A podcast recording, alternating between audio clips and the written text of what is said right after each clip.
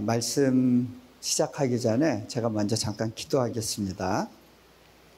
하나님, 이 자리를 어, 주님의 손에 맡겨드립니다. 주님께서 어, 이 자리에 있는 우리를 품어주시길 소망합니다. 어, 말씀을 전하는 자와 듣는 자가 다 주님의 손에 안기어서 주님께서 우리에게 주시고자 하시는 것들을 누리고 공급받는 시간 되도록 인도하여 주십시오. 어, 주님께서 우리 마음을 지키시며 우리 마음 깊숙한 곳에 당신의 마음을 또 부어주실 것을 기대합니다. 우리 주 예수 그리스도 이름으로 기도합니다. 아멘. 자, 어, 오늘은 좀 믿음에 대한 이야기를 하려고 그래요. 여러분들이 어, 믿음에 대해서 굉장히 많이 들어봤어요. 그렇죠? 그리고 여러분 안에 내가 믿음이 있나 없나 고민도 많이 해봤을 거고요.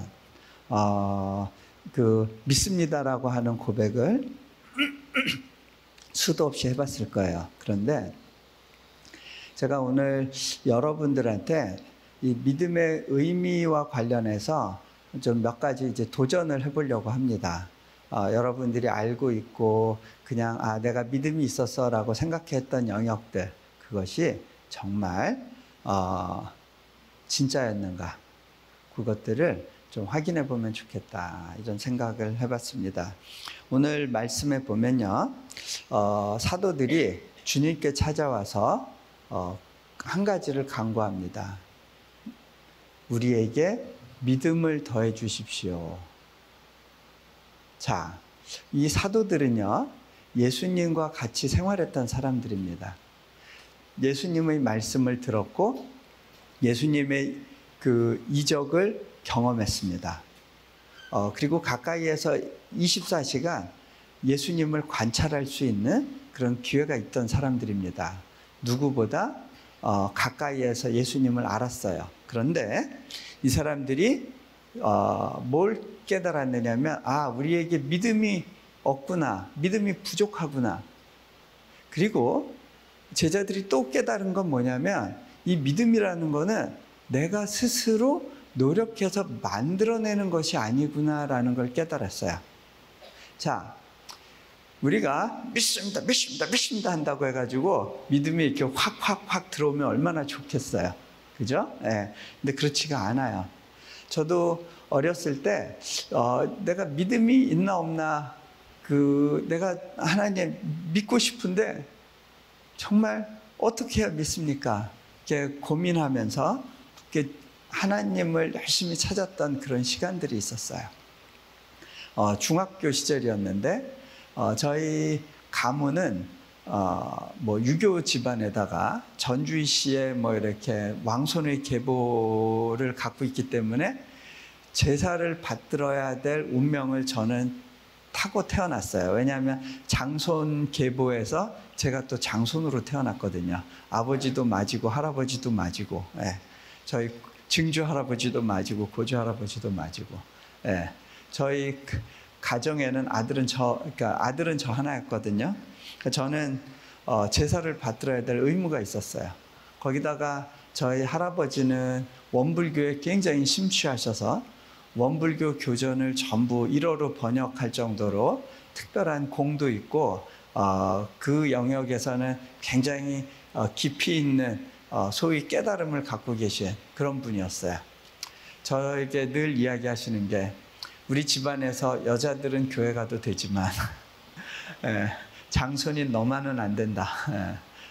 예. 그리고 제가 어렸을 때 저를 데리고 명산 사찰을 다니시곤 했었고, 어, 때로는 불경을 가르쳐 주시고, 불경의 뭐 그, 그, 뭐 뜻을 또 이렇게 설명하시려고도 하고, 그런 반면에 저희 집안에 유일한 크리스찬이 있었는데 저희 어머니였어요. 저희 어머니는 교회를 가기 위해서는 어, 성경책을 뒤에다 숨기고 몰래 몰래 어, 주일날 예배를 다녀오시고는 했는데 저희 어머니는 어떻게 해서든지 저희 자녀들에게 어, 믿음을 심어 주시려고 애쓰고 몸부림치시며 기도하셨던 어, 그런 분이셨어요. 그 가운데 이제 제가 갈등이 왔어요. 이제 부모님은 지방으로 내려가셔야 됐고 제가 할아버지 할머니하고 사는 동안에 어, 교회 가는 게 너무 어려운 숙제였어요.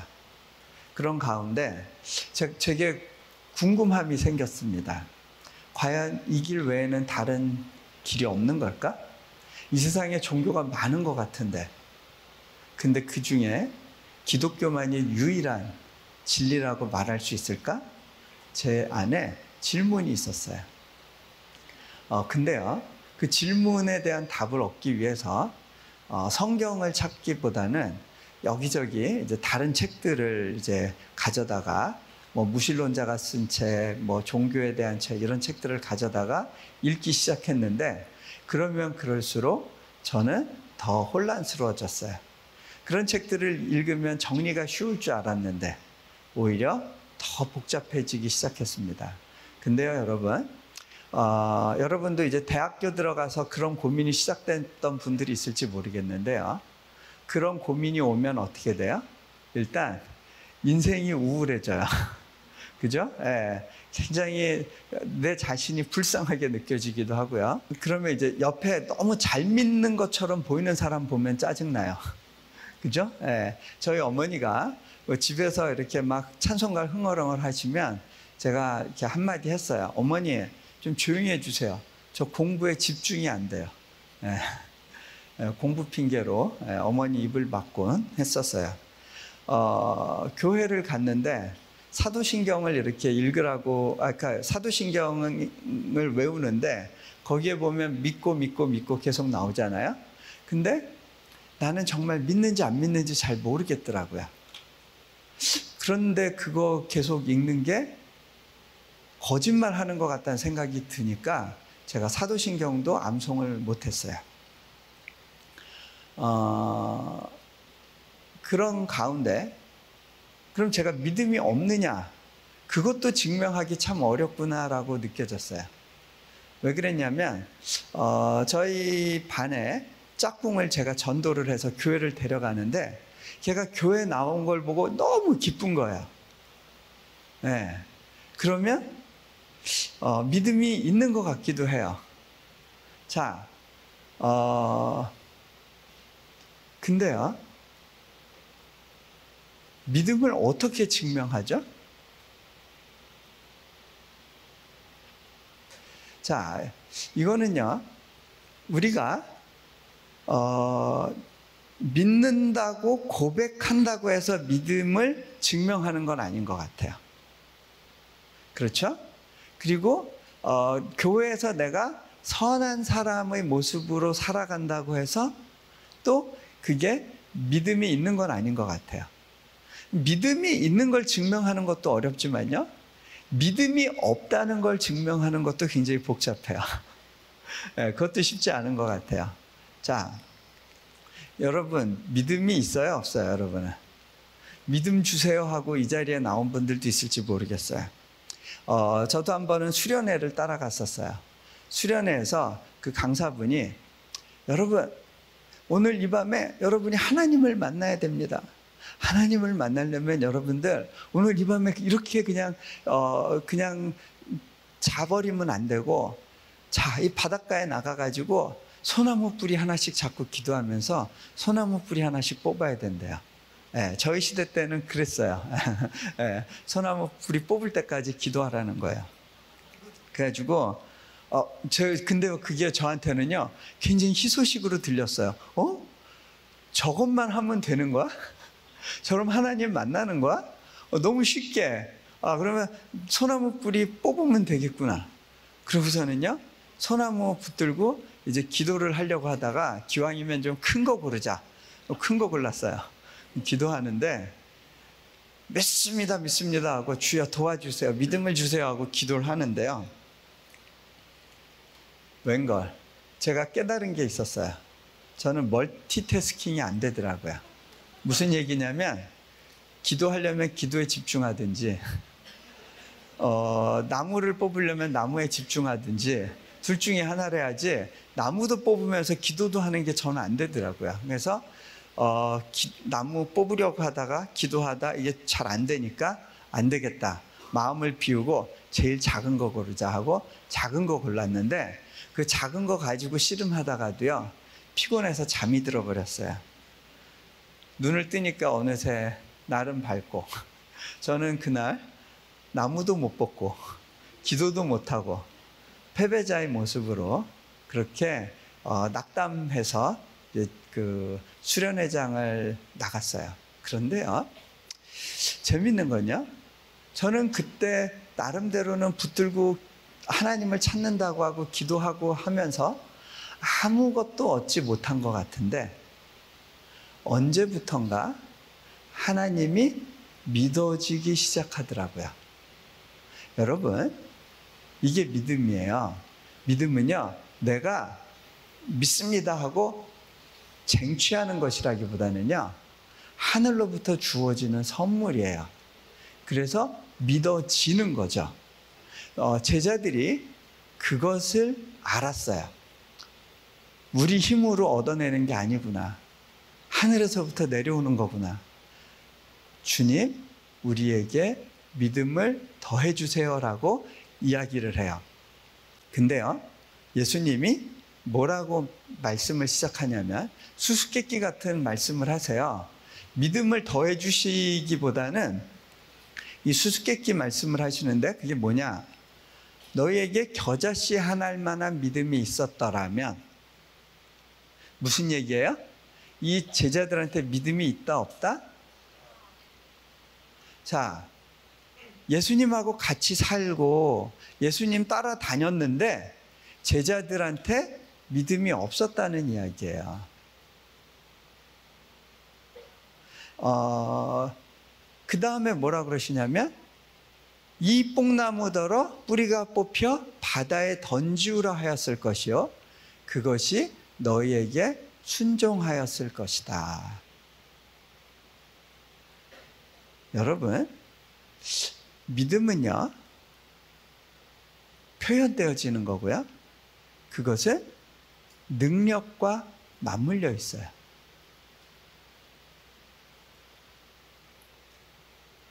믿음은요, 능력과 맞물려 있어요. 제가 한 가지 예를 들어 드릴게요.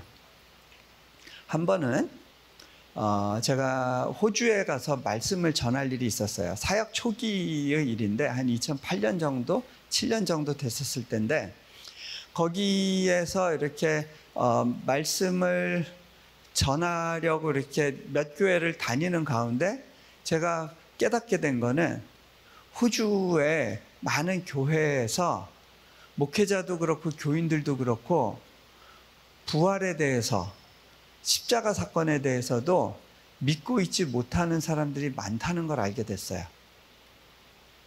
어, 그게 제 마음을 굉장히 좀 안타깝게 만들었습니다.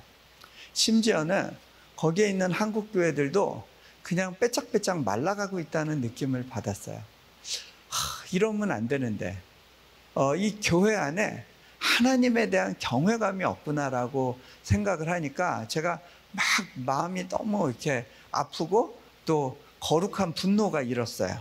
그래서 어, 보통은 제가 그렇게 안 하는데 그날 어, 그 집회를 하기 위해서 어, 가야 될 교회 목사님하고 아침 식사를 할 때 제가 이렇게 이야기를 했어요.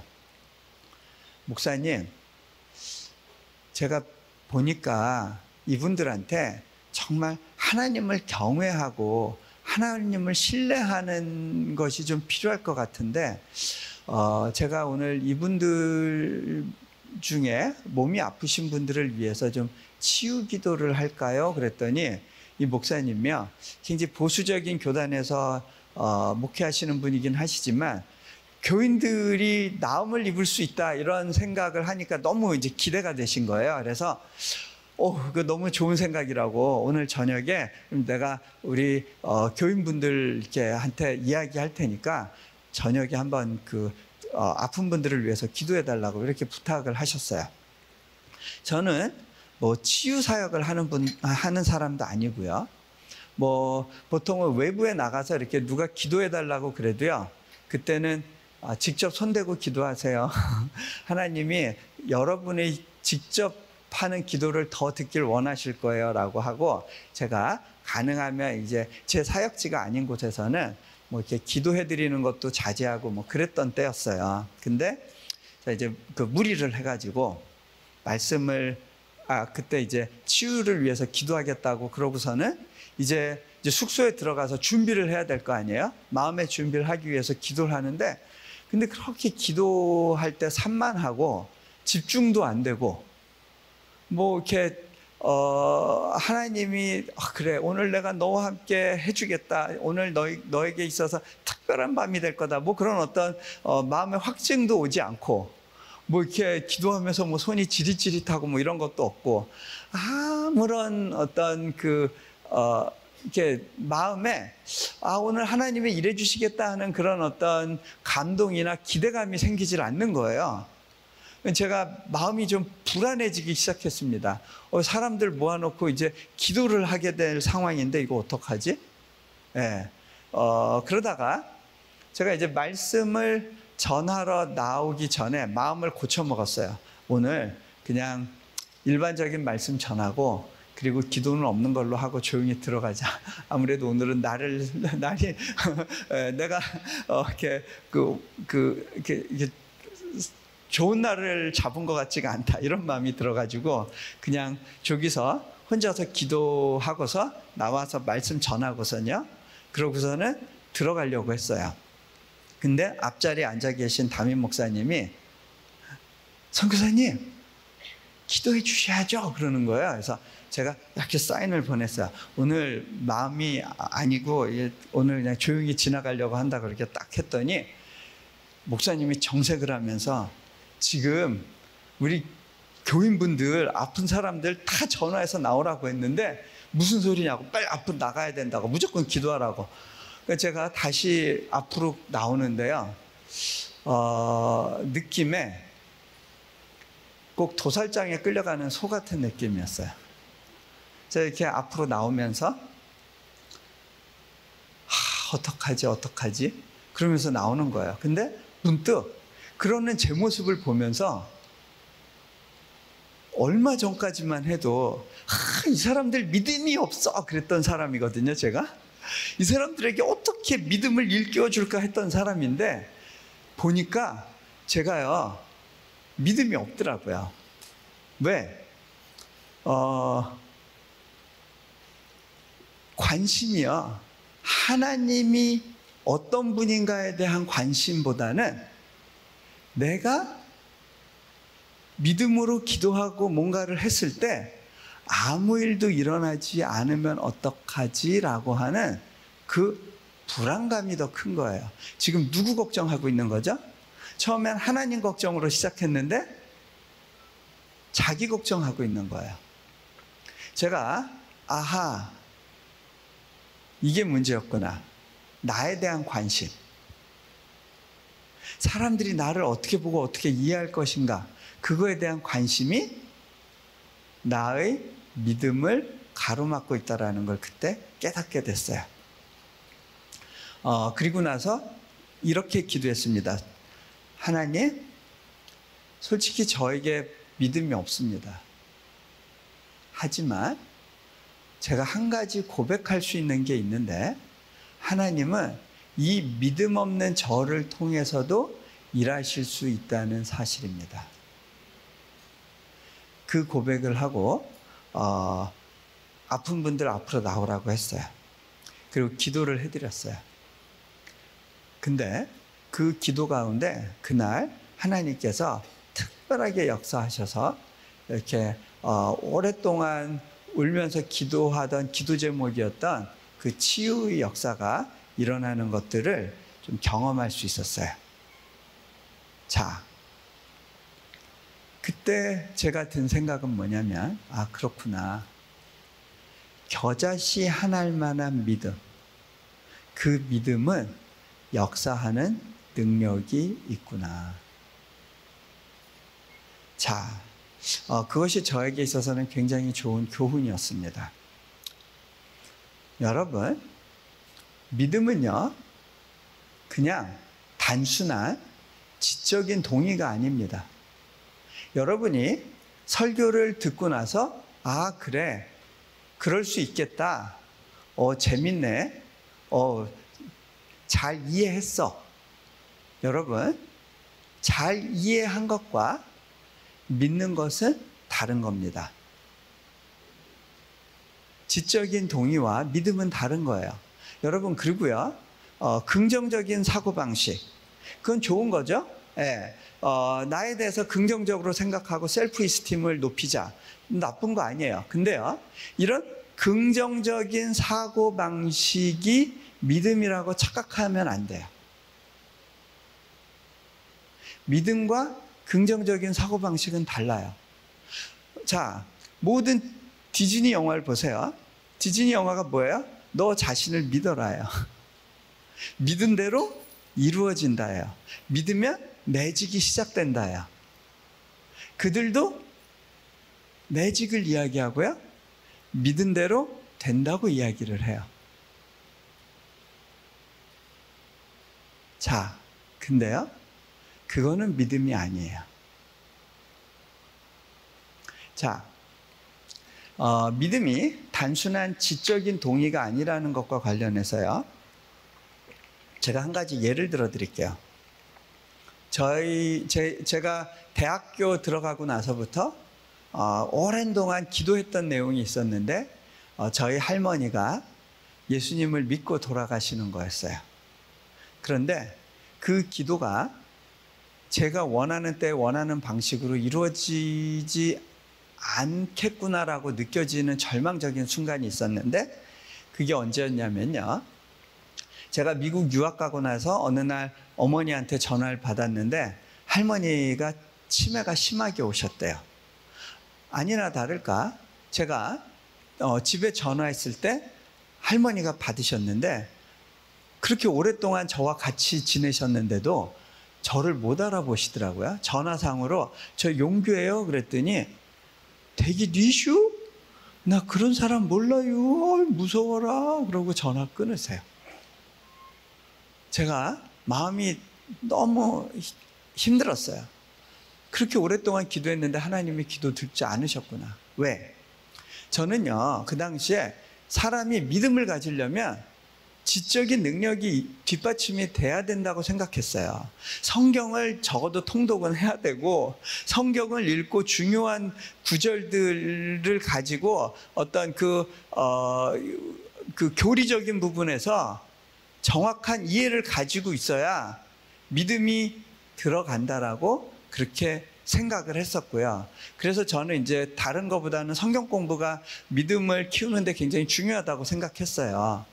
어, 근데 저희 할머니는 이제 그런 성경 공부를 할 수 있는 능력을 잃어버린 거예요. 교리를 이해할 수 있는 어, 가능성이 없어요. 성경을 읽어도 이해를 못해요. 설교를 들어도 설교 말씀을 이해할 수 없는 거예요. 제가 낙담이 됐어요. 이제 할머니는 끝났구나. 하나님께서 내 기도 듣지 않으셨구나. 어, 그런데요, 어느 날 어머니가 저한테 연락을 하셨는데 할머니가 세례를 받으셨대요.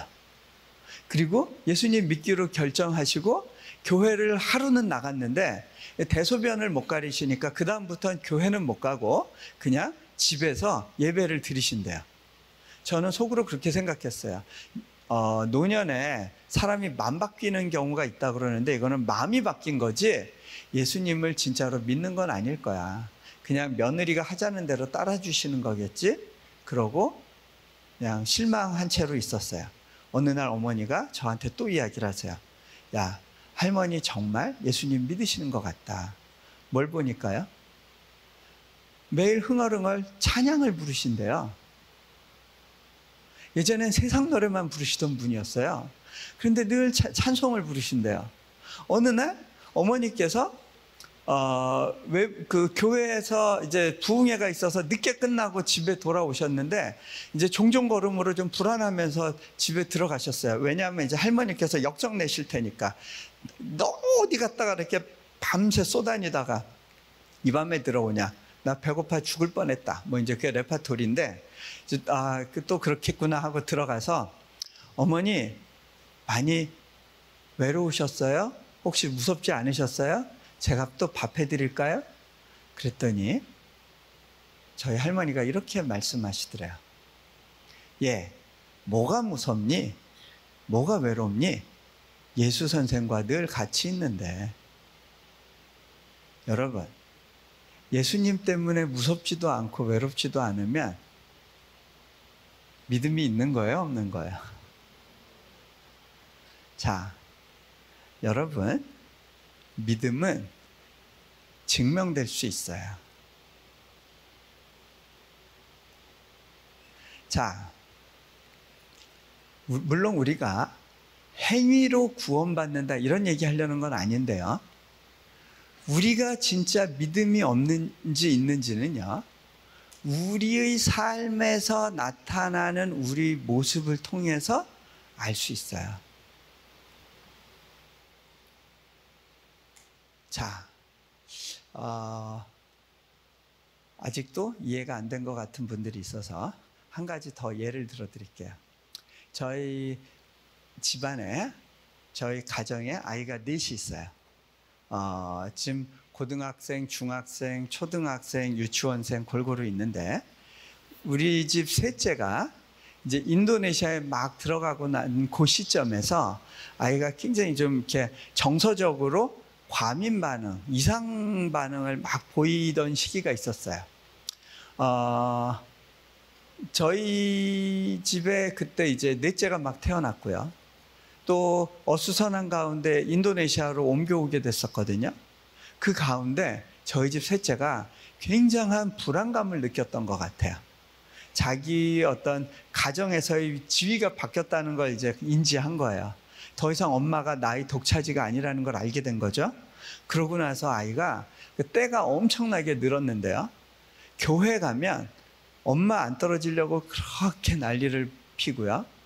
어, 그렇게 울고불고 짜는 일들이 많아졌어요. 학교도 안 가겠대요. 학교 갈 때마다 울고 맞다가 학교 가고 그랬어요. 어, 교회에서 엄마 안 떨어지겠다고 울고 그럴 때 어, 영아부 뭐 유아부 안 가겠다 이래서 막 이제 그 떼굴떼굴 구르고 있는 걸 보고 누가 사탕이라도 줘서 달래보려고 이렇게 사탕 주면요. 막 면전에서 집어 던지고 그래가지고요. 이용규 선교사의 셋째 성깔 더럽다. 한인교에서 소문이 다 났어요. 자, 어, 하루는요. 제가 한국에 일정이 있어서 이제 집회하러 나왔었는데 집회 전에 핸드폰에 갑자기 카톡, 카톡, 카톡, 카톡 막 메시지가 오기 시작했어요. 보니까 어, 카톡 보낸 사람은 아내 이름으로 돼 있는데 아내가 평상시에 보내는 카톡하고는 달라요. 왜냐하면 이모티콘들만 잔뜩 오고 있었거든요. 아이고 이거 우리 집 셋째가 엄마 핸드폰 가지고 장난 놀다가 아빠한테 지금 메시지를 보내고 있는 거구나. 이제 알게 됐어요. 예, 애들은요. 카톡을 어떻게 쓰는지 가르쳐 줄 필요가 없는 것 같아요. 예, 자동적으로 습득을 해요. 자, 근데 그 당시에 이제 초기 이모티콘으로 어떤 게 주로 왔냐면, 어, 악마 얼굴 한 열 몇 개가 쫙 왔어요. 그 다음에 썩난 얼굴 막 잔뜩 왔어요. 그 다음에 또 뭐가 왔냐면, 권총. 예, 너 죽어! 뭐 이런 게 또 잔뜩 왔어요. 예, 지금 아이가 뭐 하자는 거죠? 나 힘들다죠? 나 힘들어. 죽겠어. 그러면서 아빠를 성나게 해보고 싶은 거였던 것 같아요. 그리고 그러면서도 좀 불안했겠죠? 어디까지 하면 아빠가 성낼까? 자, 잔뜩 그 메시지를 보내고 있었어요. 제가 그 핸드폰을 멀리하고 앞에 나가서 이제 말씀을 전하고 다시 돌아와서 보니까 또 비슷한 메시지가 잔뜩 와 있었어요. 어, 그날 좀 마음이 많이 무겁고 아프더라고요. 어, 아이를 놓고 기도하면서 하나님, 어, 아이한테 어떻게 하면 좋을까요? 어, 그런 어, 기도를 하다가 이제 또 어, 인도네시아로 돌아가게 됐어요. 집에 도착했을 때 제가 제일 먼저 찾은 게 저희 집 셋째였어요. 그리고 이렇게 얘기했어요. 하나, 하나, 아빠가 이번에 나갔는데 나갔다 왔을 때 실은 집에서 누가 제일 보고 싶었을 것 같아? 내가 아는 체를 안 해요. 아빠가 하연이가 제일 보고 싶었다? 보통은 제가 제일 보고 싶어 하는 사람은 아내지만, 그, 왜냐면 아내는 한 명이거든요. 예. 근데, 그, 예. 어, 그래서 아이를 많이 낳을수록 아내 사랑이 각별해지는 것 같아요. 예. 자, 근데, 어, 여러분 손가락 중에 아픈 손가락이 있으면요. 그 손가락만 느껴지잖아요. 어, 저에게 있어서 그 아픈 손가락이 바로 저희 집 셋째 하연이었어요. 하연아, 근데 있잖아. 하연이가 아빠한테 이모티콘 잔뜩 보냈더라. 아빠가 그 이모티콘 받고 너무 기쁘고 행복했어. 그런데 하연아, 근데 거기 보니까 정작 하트는 하나도 없던데? 아빠한테 하트도 좀 보내주고 그러면 안 될까? 그랬더니 애가 고개를 돌려요. 하나, 근데 잘 명심해.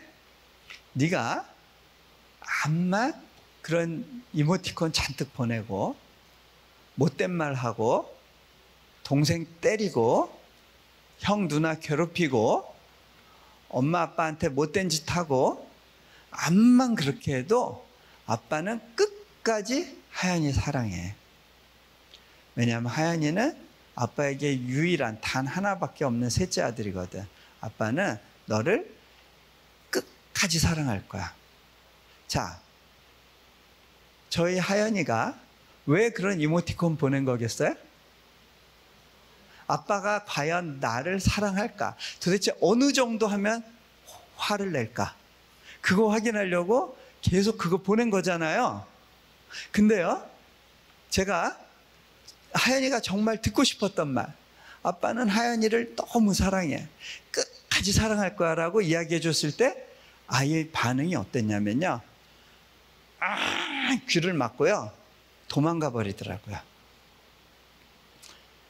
듣고 싶은 말이 들렸는데 문제는요.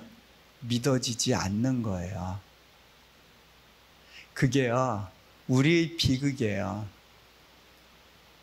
여기서 찬양하면서 기도하면서 말씀 들으면서 하나님이 나를 사랑한다는 메시지를 계속 들어요. 듣기에는 좋아요. 그런데 믿어지지가 않아요. 정말? 아닌 것 같은데. 그렇죠? 그게 우리의 비극이에요. 근데요, 제가요, 그때 결심했어요. 누가 이기나 보자. 아빠가 끝까지 쫓아다니면서 사랑한다고 얘기해 줘야지. 그렇게 어, 결심하고요. 우리 하연이랑 개인적으로 만날 때마다 제가 하연아 아빠가 너를 너무너무 사랑해. 너는 너무 특별한 아이야. 계속 얘기해 줬어요. 그때마다 아이는 계속 도망 다녔어요. 그러던 어느 날 이제 교회 가는 길에 차 안에서 마침 넷째가 잠들어 있고 아 이때다 또 얘기해 줘야지 그러고 어, 저희 셋째한테 하연아 아빠가 하연이 너무너무 사랑해 알지? 그때요 저희 하연이가 뭐라고 대답을 하냐면 아빠 나 이제 그거 알아요 그러는 거예요 어? 너 어떻게 알았어? 아빠가 계속 계속 얘기해 줬잖아요 자, 이제는요, 이 귀에만 맴돌던 말이요, 마음으로 내려온 거예요. 자, 성경에 이런 말씀이 있어요. 믿음은 들음에서 난다고요. 자, 많이 듣는 게 중요한 것 같아요. 자, 믿음이 아이에게 들어오고 나서 아이가 태도가 바뀌었다는 걸 깨닫게 됐어요. 뭘 보니까 그러냐면요. 일단 기다릴 줄 알게 됐어요.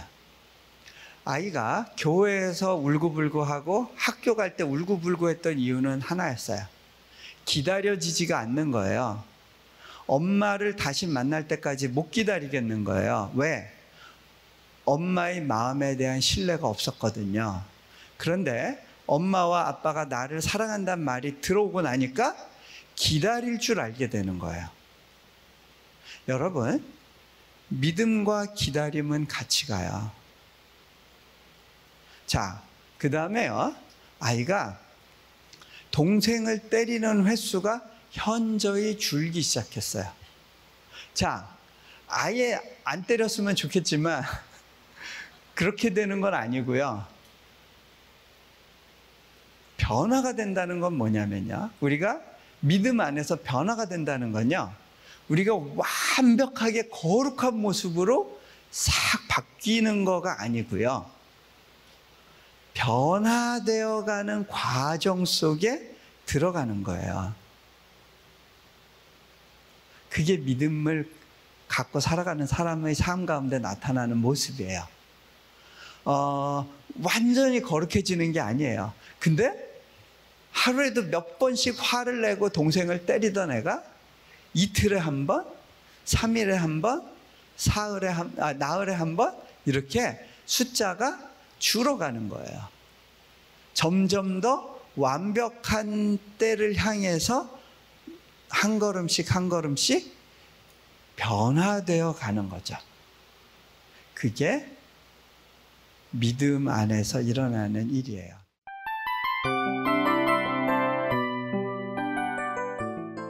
이 프로그램은 청취자 여러분의 소중한 후원으로 제작됩니다.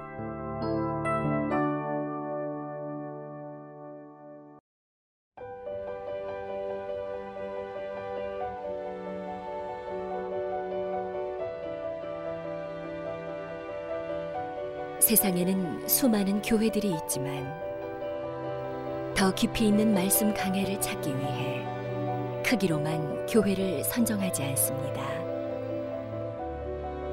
보다 좋은 영적 콘텐츠를 더 많이 나누기 위해 방송비를 받지 않습니다. 1년 365일 복음만 전하고 싶어서 우리는 광고를 하지 않습니다. 온누리의 복음을 땅끝까지 CGN TV와 함께 땅끝 선교사가 되주세요.